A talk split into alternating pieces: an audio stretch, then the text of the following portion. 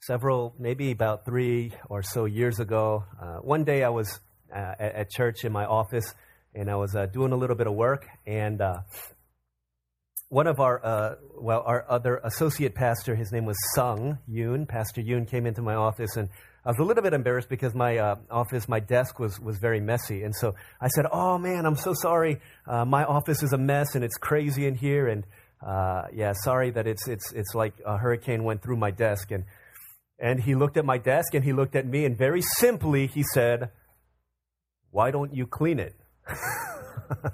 and I thought to myself, That's a great idea. I should clean my desk. Have you ever, have you ever thought about how simple that would be? So I, I was thinking about this. Uh, I, took it for what it was, right? I said, My desk is messy, and he asked me a question Why don't you clean it? And so I thought about that. Why don't I clean it? You have rooms that are messy and sometimes you complain about your room being messy or you've got some situation in life that's messy and, and you're complaining about it? And the question is, why don't you clean it? I thought, why don't I? I think part of me feels like, well, I've got other things to do. And part of me feels like, well, it would take a really long time to clean. I've got stacks of piles of all this paper, and it would take a really, really long time for me to do that which is why I didn't do it. But it makes sense because anytime there's something that needs to be changed, you got to start somewhere, right? Yeah, you've had conversations with people before about this, haven't you? Someone's like, oh, you know what, my life stinks because um, uh, I, am I'm, I'm getting a, a C in chemistry. Like, well, why don't you do something about it? Right? Go get help. Go get tutoring. Go do something about it. Uh, my life stinks because I got no money. Have you tried looking for a job? No. Why not? Well, it's just, it's, it's hard. There's, I don't even know where to begin. You talk to people like that, don't you? Where they've got an issue, they've got something that doesn't, isn't right with their lives. And to you, the answer is simple. To other people, the answer is simple. Once you do something about it, but to them, they don't want to do it. You ever talk with somebody who they feel like their relationship with God isn't where it ought to be? And so you ask them, what are you going to do about it? What have you done about it? What are you doing about it? I'm not doing anything. Why not? Well, because there's other things to do, or because uh, it would take a long time to fix and to change these things in my life. Today, I want to talk about a guy whose dissatisfaction with his spiritual life led him to take a journey, and a, a, a journey that would lead him a thousand miles in order to seek that. And when he did find what he was looking for, it was that one encounter that changed his life forever. I want to look at Acts chapter 8. If you turn to Acts chapter 8, uh, I, am going to ask you to turn your Bible there because we're going to be looking at a few different passages in Scripture. Acts chapter 8, verse 26. And we're going to talk about the life of a man who had one encounter with God and his life was forever changed. Not only him, but countless other people. Last week we talked about another guy who was in a similar situation. In fact, his true story would come right after that, after this passage we're going to read today. But this last week we talked about a guy named Saul who on a road to Damascus was changed and that one encounter revolutionized his life and the rest of the world as we know it. His heart was not seeking God at all. His heart was hardened spiritually. He was not longing for God. He was just doing his thing, hating God. And even in that state, God met him and transformed his life, and the world as we know it would be different, including our lives. Today we're going to look at a guy on the opposite end of the spectrum. He wasn't spiritually hardened, he was spiritually hungry. But at the same time, one encounter with God would change him and would change countless other lives for all of time. Acts chapter 8, verses 26 through 40. Um, this is God's word. It's the true story of a eunuch from Ethiopia. Acts chapter 8, verse 26. This is God's word. Now, an angel of the Lord said to Philip, Go south to the road, the desert road that goes down from Jerusalem to Gaza. So he started out, and on his way, he met an Ethiopian eunuch, an important official in charge of all the treasury of Candace, queen of the Ethiopians.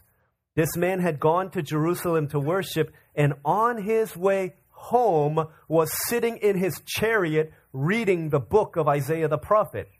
The Spirit told Philip, uh, Go to that chariot and stay near it. And Philip ran up to the chariot and heard the man reading Isaiah the prophet. Do you understand what you're reading? Philip asked. How can I, he said, unless someone explains it to me? So invited Philip to come up and sit with him. The eunuch was reading this passage of Scripture.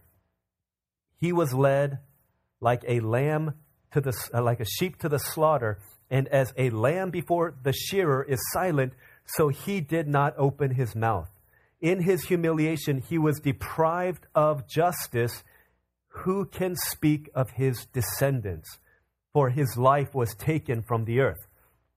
The eunuch asked Philip, Tell me, please, who is the prophet talking about? Himself or someone else?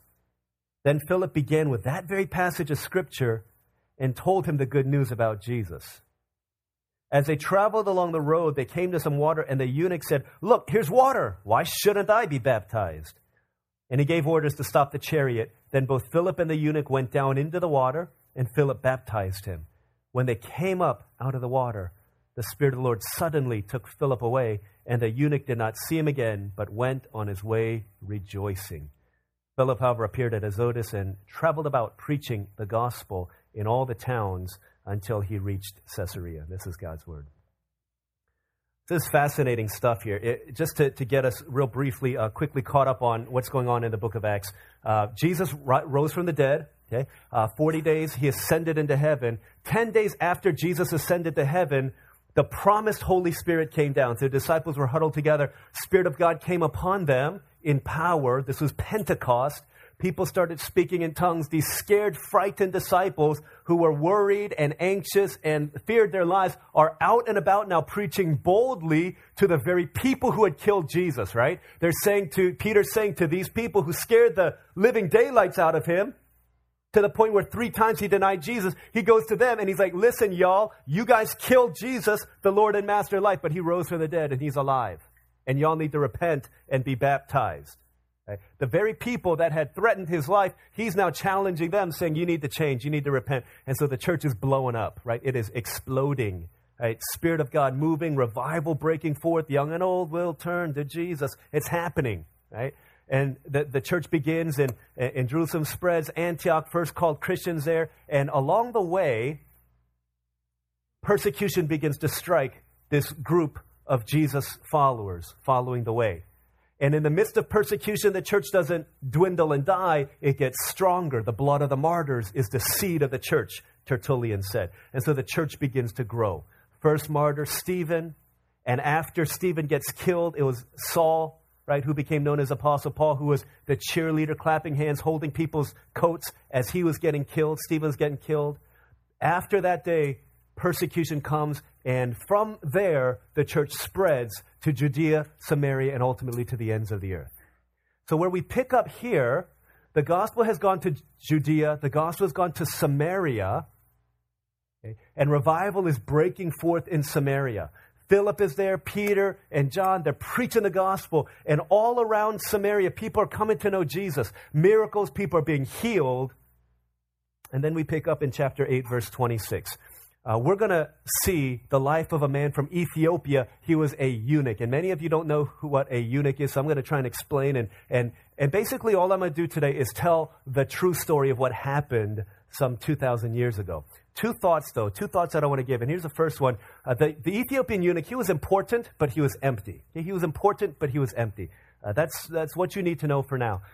Uh, so, you guys know my wife, Olivia, uh, she's right here, right? Uh, someone said no, but this is Olive. Uh, so, half a lifetime ago, she was in college. She was a college freshman at James Madison University in Virginia, Harrisonburg, Virginia, in the sticks. And she's going to college there. And for spring break, her freshman year, her and, and three of her friends said, Hey, let's go do something fun. Let's get out of the burg and let's go to some cool place. And so they said, Let's go to Key West. Let's go to Florida. And so they said, yeah, let's do it. And they looked up. Well, I don't know how they looked up because it was like, do you have internet back then? Kind of. Not. You think it's funny, but I'm being for real because they didn't have cell phones. I promise you that. That's part of the story. So they looked up somehow uh, plane tickets and they found out that it cost way too much money to fly down to Key West. So they did some research and uh, called Greyhound. And Greyhound said, Yeah, there's a bus that takes you from Harrisonburg all the way down to Key West. And someone on the line told them it takes uh, 14 hours? 18 hours. It takes 18 hours to get down there. They're like, yeah, we're young, we're college freshmen, we got to live a little bit. It's going to be awesome. We'll rough it a little. And so they booked their Greyhound bus ticket, and they got on. Greyhound, they're going, and first couple hours, all of you, you could ask her more about it. She's like, yeah, this is awesome, and her friends are loving it, and they're laughing and having a great time. But every two hours, they would stop at some dingy little bus station, and they would have to take all of their stuff off of the bus and they would sit in this nasty terminal. She said there were shady people all around and four girls with their bags just sitting there hanging around until they said, okay, get on the bus. They get back on the bus and they would talk. And then two hours later, they stop again, get off the bus for another hour. And this happened all throughout the night. So they couldn't get any sleep. Well, not more than two hours worth at least. And so 18 hours passes and they're only in Jacksonville. All right, so Harrisonburg, Virginia, Key West down here. They're in Jacksonville. 18 hours have passed. They're like, we should be here by now. So at the next train station, Greyhound, they got their quarters out. Okay, quarters, it's a form of currency, which is like money. And they put it in this thing called a, a payphone. A, a payphone. It's like, I don't even know how to explain this anymore. It's a cell phone that's stuck to a wall and you have to pay money in order to use it. So she put, they put her money and they called Greyhound and they're like, yo, we've been on this bus for 18 hours. You said that it would take 18 hours to get to Key West. We're only in Jacksonville. And the lady on the line says, I'm sorry. I don't know who told you it would be 18 hours. That's at least you're only halfway there. So they're like, all right, what are we going to do? They have to get back on that bus. And so they get on and about 40 hours later, 40 hours later, right, people in Ecuador who are stuck on the side of a mountain, you can empathize with Oliver. She can empathize with you. 40, about 34, 40 hours later, they get to Key West. Taxi driver picks him up, says, where y'all going? They tell her, the, tell him the name, and he's like, oh. and so they end up in the, like the hood in this shady little motel. The pictures of the tiki bar and all that stuff don't look anything like reality. Just this one little tiki torch and a, and a table. And they get there and they have their time, and then at the end of it, oh, we got to go back on that Greyhound bus. And so each of them got their quarters out, stuck in a payphone, called their mom and dad, said, we can't get on. Mom said, get on that bus. Dad said, fly back. So they all flew back, paid $300, got a one-way ticket back to Harrisonburg, and had memories that will last a lifetime. Listen, you think about them, right? If you, if we were down there, maybe some of y'all were in Key West during that spring break of 19, whatever it was. So if you were down there and you saw these four girls, said, what are you guys doing here? How'd you get down here? Like, we took a Greyhound bus 40 hours to get down to this beach. What would you think? I don't know what you would think, but I would think, man, you guys really, really wanted to be here. Right? You love Key West, huh? This is, this is great. Now, think about this for a second, right? If you were to see a man in Jerusalem who said that he had come from Ethiopia, a dark skinned man, looked nothing like anybody else, in Palestine, and he said, I've come from Ethiopia. What would you think? You think, wow, this guy really wanted to be here. Why? Because most scholars would say it was about 1,500 miles. They didn't have Greyhound back then. 1,500 miles, and this Ethiopian eunuch was desperate to get to Jerusalem. Why? Who was this man? Well, it says, verse 27, it says, he started on his way. He met an Ethiopian eunuch, an important official in charge of all the treasury of Candace, queen of the Ethiopians. So Candace was a title, kind of like Pharaoh, kind of like Caesar. It wasn't her name, but Candace, Kandake, is the title for the queen of the Ethiopians. And so to be an official meant you were an important position. He was the secretary of the treasury for all of Ethiopia. But it also says that he was a eunuch. I don't know if, you, if most of you know what a eunuch is, and I know that some of us are in sixth grade, and most of our sixth graders are girls, and so you're going to think this is going to be weird when your parents ask you what you talked about. But um, I'm not making this up, and we're not. I'm not trying to like be silly, but this just happened to be the passage that you guys came in on. Welcome to Harvest. But a eunuch is a man Okay, it's a good thing uh, at least uh, Kayla's dad is here, so he can he can understand and he can do damage control. But a eunuch was a man. Okay, man and woman are different. Okay, one of the things that uh, when Elijah was born, Manny realized that she was different from Elijah when she saw him taking a bath. Okay, you guys understand what I'm talking about, right? Uh, there are differences not only in the length of hair, but you know, body parts are, are different. And so there's certain body parts that determine uh, a, a, male, a man and a woman. And so this, he's a man, right? And what a eunuch was, basically, it meant that his private parts, his sexual organs, were mutilated or cut off or damaged. That's what a eunuch was. Okay. Why? I'll tell you why. To be in the official to be an official in the house of Candace, who is a woman, they needed to make sure that you were not going to take advantage of her or try and work your way into her family for political gain. And so here's a man who worked hard. Maybe he started out at the bottom, and as he made his way to the top, gained more and more trust within the, uh, within the Ethiopian court. They said, Listen, you're getting to high position. If you want to get as high as you can go, you need to be castrated. You need to have your private parts cut off in order that you can protect and we can protect the Queen Candace. And so, for the sake of his job and for the sake of his status, he willingly had himself castrated, had his private parts cut off, mutilated, damaged, whatever it is that happened to him, in order that he could continue serving in the courts of Candace what a eunuch was. It means that his hopes and dreams of ever knowing intimacy with a woman, gone. His hopes and dreams of ever having a child, gone. When he saw kids, uh, fathers throwing up their children and hugging them and laughing with them, never again. Why? Because he wanted to remain important. Whatever it takes I've got money, I'm rolling in it, but at what cost? It meant he had to say goodbye to his future, his hopes, his dreams in a culture where your family meant everything. You know, in the Middle East and African culture, how much genealogies mean. That's why you always see them in Scripture, because your descendants, your lineage means everything.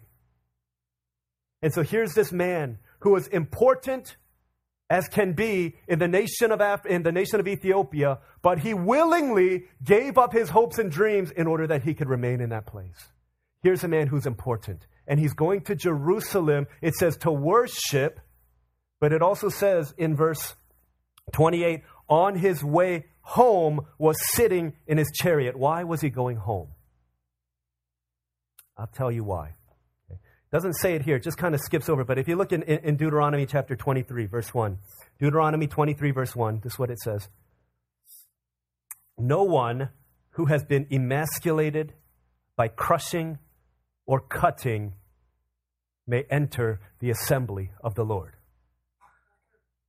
So here's this man. Spiritually, he's hungry, he's longing, he's desperate. He's important, but he's empty. And he says, if I can just get on my pilgrimage and get to Jerusalem, because I know that's where all the faithful people of God go to worship. If I can just get there 1,500 miles, he took that first step and he got out to Jerusalem a dark skinned man amongst all of these other Middle Eastern people would stand out like a sore thumb. But he said, at least if I'm not a Jew in the court of the Gentiles, in the court of the Gentiles, I can get on the outskirts. You remember in the temple, the holiest place was only for the Jews, the priests. The outer courts were for the other Jewish men. There's a court for the women. And then the furthest courts out was a court of the Gentiles. This is where in Jesus' time, the money uh, the money changers were selling their doves and their pigeons. And the reason Jesus was so mad about that, he said, My house will be called a house of prayer for all nations, but you've made it a den of robbers. What was he saying? He's saying the nations, Gentiles, are supposed to pray here, but you're not letting that happen.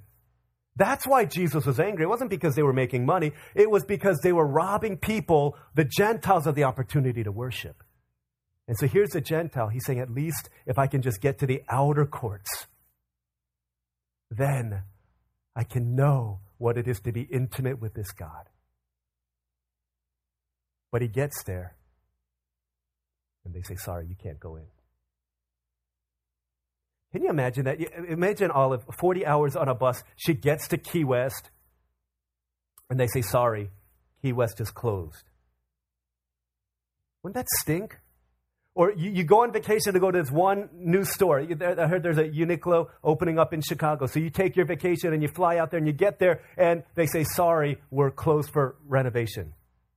Or there's this restaurant that you saw on some TV show, and you're like, oh my gosh, I need to go, but the only thing is it's all the way in California. And so you're like, next vacation, let's go spring break. Yeah, let's do it. Let's go Greyhound. And, and so you get on your Greyhound and you go to California to eat at this restaurant, and they say, sorry, we're closed this week. Wouldn't that stink? You, you know what would stink even more than that, though? Is you get there and they're letting everybody else in except for you. And this Ethiopian eunuch is there on the outskirt looking in, waiting to get in. Other people are going in, but they say, You can't. And he says, But I've got money. I've got, I've got lots of money. Do you know who I am? Do you know my position in my country? I could buy the temple. You can't come in. You can't come in because you're deformed, because you've been mutilated, because you're disgusting. The problem is not outside of you, the problem is you. You are the problem. And nothing that you do will ever be able to fix that.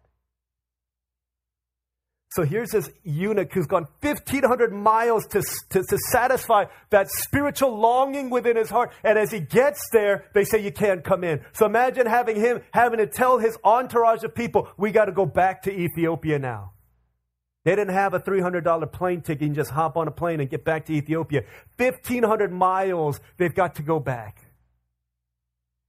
This man, as important as he was, left Jerusalem feeling more spiritually empty than he was when he first set out on that journey. And maybe for some of us, that's where we are. Hey, you may have an, uh, an important position at work. People might praise you in this world. You might have all the money in the world, but you're coming on this journey because you feel empty spiritually.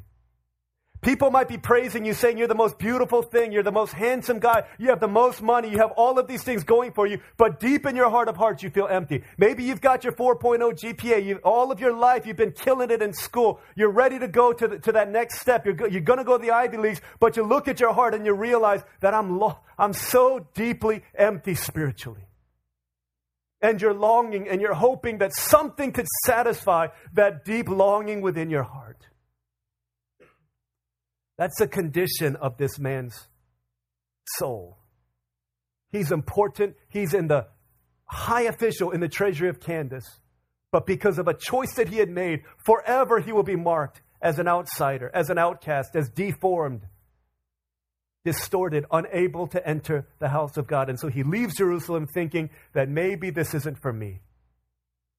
And so he leaves the first thing that we see his condition is that he was important, but he was empty. The second thing, and this is the last thing, second thing that we see is that he sought God, but God found him. So he's going back, he's going back and, and, and he starts reading, verse 28 says, he's reading the book of Isaiah the prophet. And what is he reading? It just so happens he's reading one of the most messianic passages in all the scripture, the one that 700 years earlier was prophesying clearly about who Jesus was. And it says, He was led like a sheep to the slaughter, and as a lamb before the shearer is silent, so he did not open his mouth. In his humiliation, he was deprived of justice. And then this is what gets him. Who can speak of his descendants?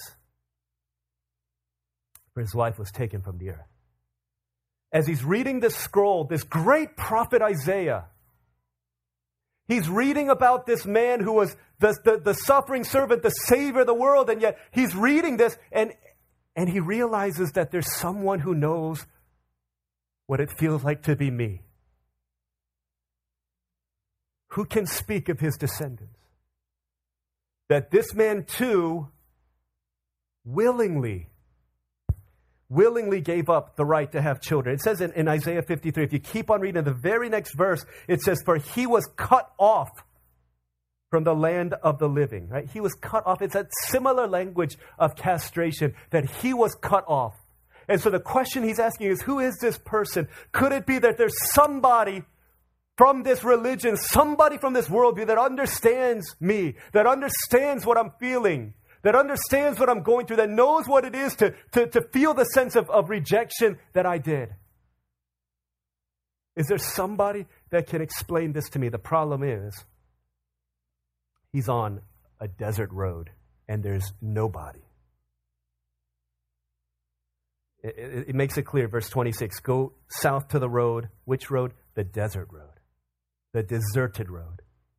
There's no one on that road.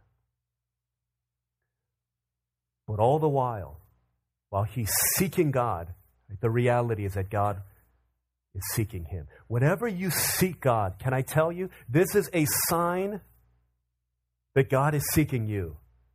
Uh, we cannot draw near to God unless the Spirit in us is drawing us to Him. Uh, when I was in, in Virginia a couple weeks back, uh, in, uh, we, we stayed at my, my, my, parents' place, and in the basement, uh, my uh, mom had set up a tent for the kids to play in. And so we spent a lot of time down there because it was the coolest place in the house. It was, it was air conditioned, and, and we, so we hung out there doing songs and the kids did body worship, they danced, they ran around, we played tag. And so there's one, uh, one day, Elijah and I were playing tag, and, and he was it, and I ran in circles around the tent. Right? So he's chasing me, he's laughing, he's laughing with his little, little stubby legs running around, and my legs are longer than his, so I'm running faster than him, but I'm running slowly on purpose so they can get close. And then after a while, I, I started running faster and faster and faster and faster and faster and faster and faster. And he's still running after me, running after me, giggling. He knows he's never going to catch me. But at the end, what ended up happening was that I was running after him to the point where I caught him from behind. And he giggled and he laughed and he thought it was the most exciting thing in the world. Why? Because he didn't understand this. But all the while he was chasing after me, I was the one who was chasing after him. And whenever we start chasing after God, right, what we don't understand is that God is chasing after us. How could it be? How can this man's deepest longings, deepest questions be answered if he's on a desert road? Meanwhile, in Samaria, the great revival is breaking out. Right? Fire, miracles of God, power of God, Holy Spirit. Samaritans receive the gift of the Holy Spirit, and God says through the Holy Spirit, He says to Philip, Go down south to the road from Jerusalem to Gaza. And you can kind of imagine it, verse 26 goes south to the road, the desert road that goes from Jerusalem, goes down from Jerusalem to Gaza. You can imagine Philip having this conversation with God. God says, Hey, Philip, you having fun? And Philip's having this great time just saw miracles happen, demons fleeing at the name of Jesus, all of these great things happening. Philip is loving life. God, you're awesome. And God says, Go down south to that road. He's like, Which road? The one that goes from Jerusalem to Gaza. He's like, Which one? The desert road. Because it doesn't make any sense. Why, why would you call me to leave this revival, this amazing spiritual encounter, and go down to a desert road? That makes sense. Like, why would you leave this hip hop happening, glitzy, glamorous, revival, shaking place and go to a place where nobody is? For one reason and one reason only that there was an Ethiopian eunuch who was desperate for God. For the sake of this one man, God plucks Philip out and drops him on this road. Because when we seek after God, God who's seeking after us. And so Philip just happens to pop down on this desert road, nobody far as the eye can see. Then all of a sudden, he sees a chariot coming. And this Ethiopian eunuch is reading because in those days you wouldn't, you wouldn't read quietly, you would read out loud. And so Philip recognizes he's reading from the scroll of Isaiah the prophet. And so he runs up next to him. He's like, What are you reading? He's like, I'm reading the scroll. He said, You understand what you're reading? It's like, How can I? Unless someone explains it to me. And all of a sudden, light bulb goes on. This is why God has brought me here. As he goes and he starts talking to him and he asks this question who is he talking about? As he gets to know the story, he probably told him that I went to Jerusalem to seek after God, but I was kicked out. And as he's hearing that, Philip, it says, beginning in that place can imagine that Philip took him to Isaiah uh, chapter 56, maybe. I'm pretty sure he did, knowing, and this is what this is what he said. Isaiah 56, verse 4, it says, For this is what the Lord says to the eunuchs who keep my Sabbath, who choose what pleases me, and hold fast to my covenant, to them I will give within my temple and its walls a memorial and a name better than sons and daughters. I will give them an everlasting name that will not be cut off. Again, this language of being cut off. They can never be cut off. Here's this eunuch. Will never have sons and daughters. And he's questioning and he's longing. And all of a sudden, Philip opens up that same scroll three chapters later and tells him that there's a God who says to eunuchs, Hey, you're not going to be cut off. And you will have an inheritance that's better than sons and daughters. You can be part of a family again. And all of a sudden, he's like, What is this? What are you talking about? Who is this? And as he begins reading and reciting, he was led like a lamb to the slaughter. His longing reaches this fever pitch to find out who is this person that the prophet is talking about. And Philip says, It's Jesus. It's Jesus. Don't you see? Jesus is the one who was cut off in order that you could be brought in. He was the one who was mutilated in order that you could be made whole. He was the one who was rejected in order that you might be embraced. He was treated like a shameful eunuch in order that you might be treated like a glorious prince. And so the eunuch's heart just begins to soar and say, I want to know him. I want to know this Jesus. And as he continues to open up scripture, knowing that he's from Ethiopia, I think the prophet, I'm sorry, Philip would have taken him to Isaiah again. Uh, in Isaiah chapter 11, there's a passage that this eunuch needed to hear. Isaiah chapter 11 says in verse 10 In that day, the root of Jesse will stand as a banner for the peoples. The nations will rally to him, and his place of rest will be glorious. Okay, in that day, the Lord will reach out his hand a second time to reclaim the remnant that is left of his people from Assyria, from Lower Egypt, from Upper Egypt, from Cush, from Elam, and on and on it goes. In those days, everyone would understand that Cush was the other name for Ethiopia. And in this encounter that Philip has with this eunuch, as Philip begins explaining that 700 years before this moment, it had been said through the lips of the prophet Isaiah that people from your nation would be brought into the family of God. This eunuch begins to realize that history is being made as prophecy is being fulfilled. And so this eunuch just leaps out of his chair and with a passion, he says, Why should I not be baptized? Not only that, but you think about his passion, then you think about his position of influence within the treasury of Candace, and then you think about the people of Ethiopia, and you tie these threads together. Could it be that this would be the man this eunuch on a desert road who would go back to Ethiopia and bring the gospel for the first time to a country that was longing to hear, just as he was. In fact, in the second century, second century, historian Irenaeus, in his book Against Heresy, says this man was the one indeed, in fact, who received the gospel on that desert road and took it back into his country so that Ethiopia could be the Christian nation that it is today. The forerunner to people like St. Augustine, people like Cyprian, Tertullian, these great men of faith that arose from the African continent. You see, it wasn't just, hey, one person, that's it.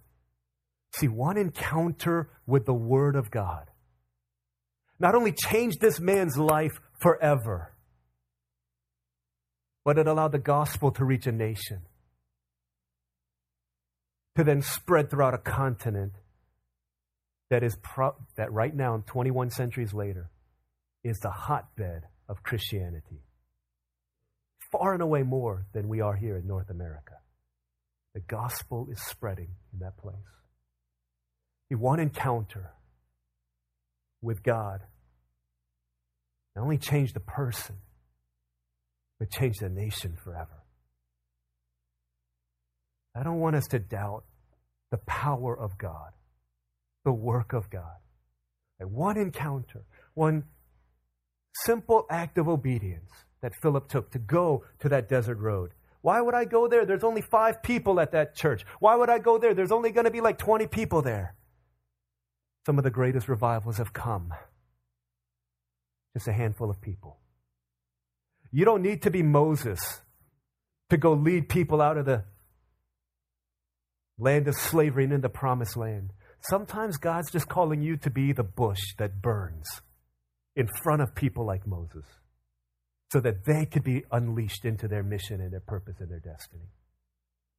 Hey, you don't always need to be the Ethiopian eunuch who goes. You don't need to be the Apostle Paul, but maybe God's calling you to be the one who goes to them to bring hope in order that they might be released into their calling to reach to the ends of the earth. Ethiopia in those days was known, Cush was known as the rim of the earth. The Jews and the Romans both considered that to be the far reaches of the earth. And in fulfillment of prophecy, that from Jerusalem to Judea to Samaria to the ends of the earth, the gospel will go. And it did. And it's continually doing so through people who've encountered God and moved out in obedience. And I, I don't know where you are spiritually, not all of you at least. Some of you are hard, like Saul. Feel like there's no point in me coming. No point in me coming to revival, to retreat. But God's presence is going to be here. And one encounter with God can change your life forever. Maybe you're coming and, and you're spiritually hungry and you're longing and you're desperate for God and you're seeking Him and you're longing for change in your life. One encounter with God, with you, could set your life on fire and you could be set forth into your mission. And through you, there will be people who come to know the Lord. I don't know where you, maybe you feel like there's people, I want to bring them, but there's just no way. They're so, they're, they need God, I know it. Maybe they know it, but they're not wanting Him. Maybe you can be the guy that brings Saul to the encounter with God. Wherever we are, wherever we are, whether you're important and empty, whether you're not seeking and you're not hungry, wherever we are, God wants to meet with us. One encounter with Him can change a life forever. The journey of a thousand miles begins with just one step. Would you take that step? He's waiting. He's wanting. His arms are ready, open wide. Let's pray.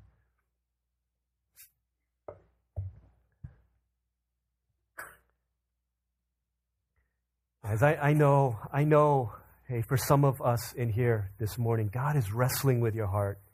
I can, I can see and I can believe and I can sense that. And sometimes for some of us, it's our pride that we need to overcome because you've been so staunch in saying, I'm not going to come, I'm not going to come, I'm not going to go. People ask you, I'm not going to go. And right now, the one thing that's going to keep you from your breakthrough is your pride that says, okay, I'm going to go. And dealing with the people that just said, yeah, I'm not going to go. For some of us, that's what it is right now. Please don't let your pride keep you from meeting God, from encountering Him. For others of us, we feel like it's been too long. I really don't even know where to begin. I've accumulated so much brokenness and hurt. I really don't know where to begin. God's saying it begins with one step. Just one step. Just come to Him and admit that. I'm scared, but I need you. Some of you feel like you've given up on your friends, on your family members. You've given up on yourself. You've given up on your house church members. You've given up on your former students that you used to teach. Can you reach out to them today? Say, hey, would you come? Would you come and just open your heart to God?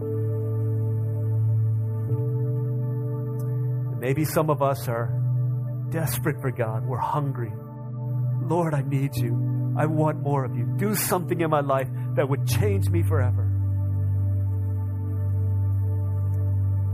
Let's pray what we have sung. All to Jesus, I surrender all of my pride, all of my past, all of my fears, all of my future, all of my pains, all of my mistakes, all of my friendships, all of my distractions, all of my blinders, all of the hindrances, I lay them before you so that I could see you today, so I could meet with you today. One encounter, that's all it takes to change our lives. He's not mad at us he loves. And as it was with the Apostle Paul, and as it was with the Ethiopian eunuch who had lost hope because Jesus came, hope which was lost now here stands renewed. Let's believe again. Let's pray. Let's pray. Lord, I take that first step. To come back to you. My first step is to repent and to turn around from my life of sin, to turn around from my worldly ways, to turn away from the things of this world. I want to walk towards you. I don't, I don't know if I have the strength to do that. I know I'm going to mess up, but I'm going to take that first step. I'm going to turn around. And as soon as you do, you realize that God is right there. He has not left. He's ready to carry you where you need to go. Let's pray to the Lord right now. Let's say, God, I need you. I'm coming to you. I want more of you. I want to want more of you. If I don't want you now, I want to want you. Lord, help me. Let's pray together. Let's pray for a couple moments, quietly, out loud. Let's pray sincerely, seeking God. Take that first step. Let's pray to the Lord God right now.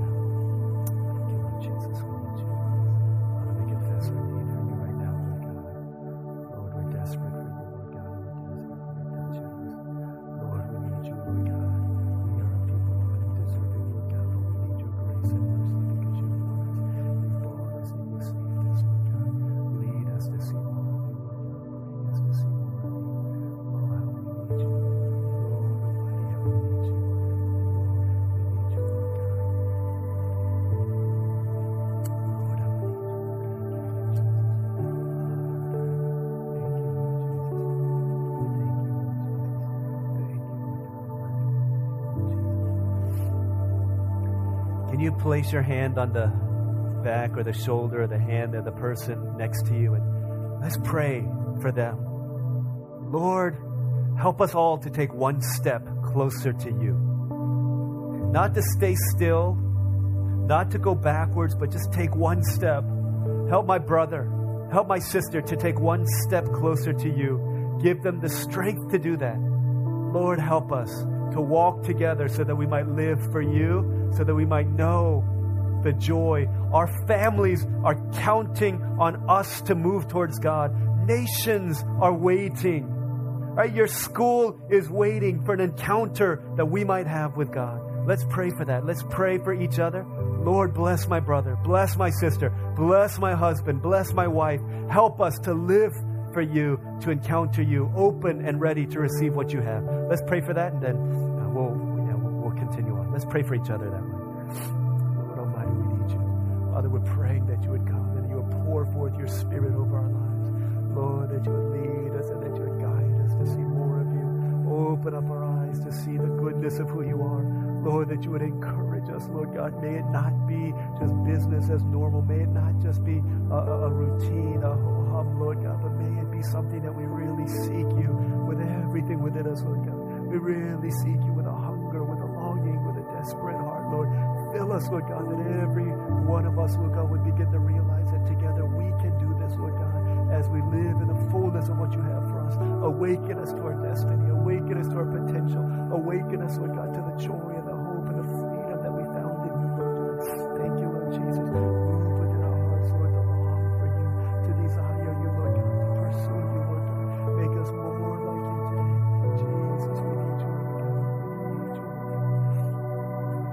Father in heaven, we commit our hearts to you.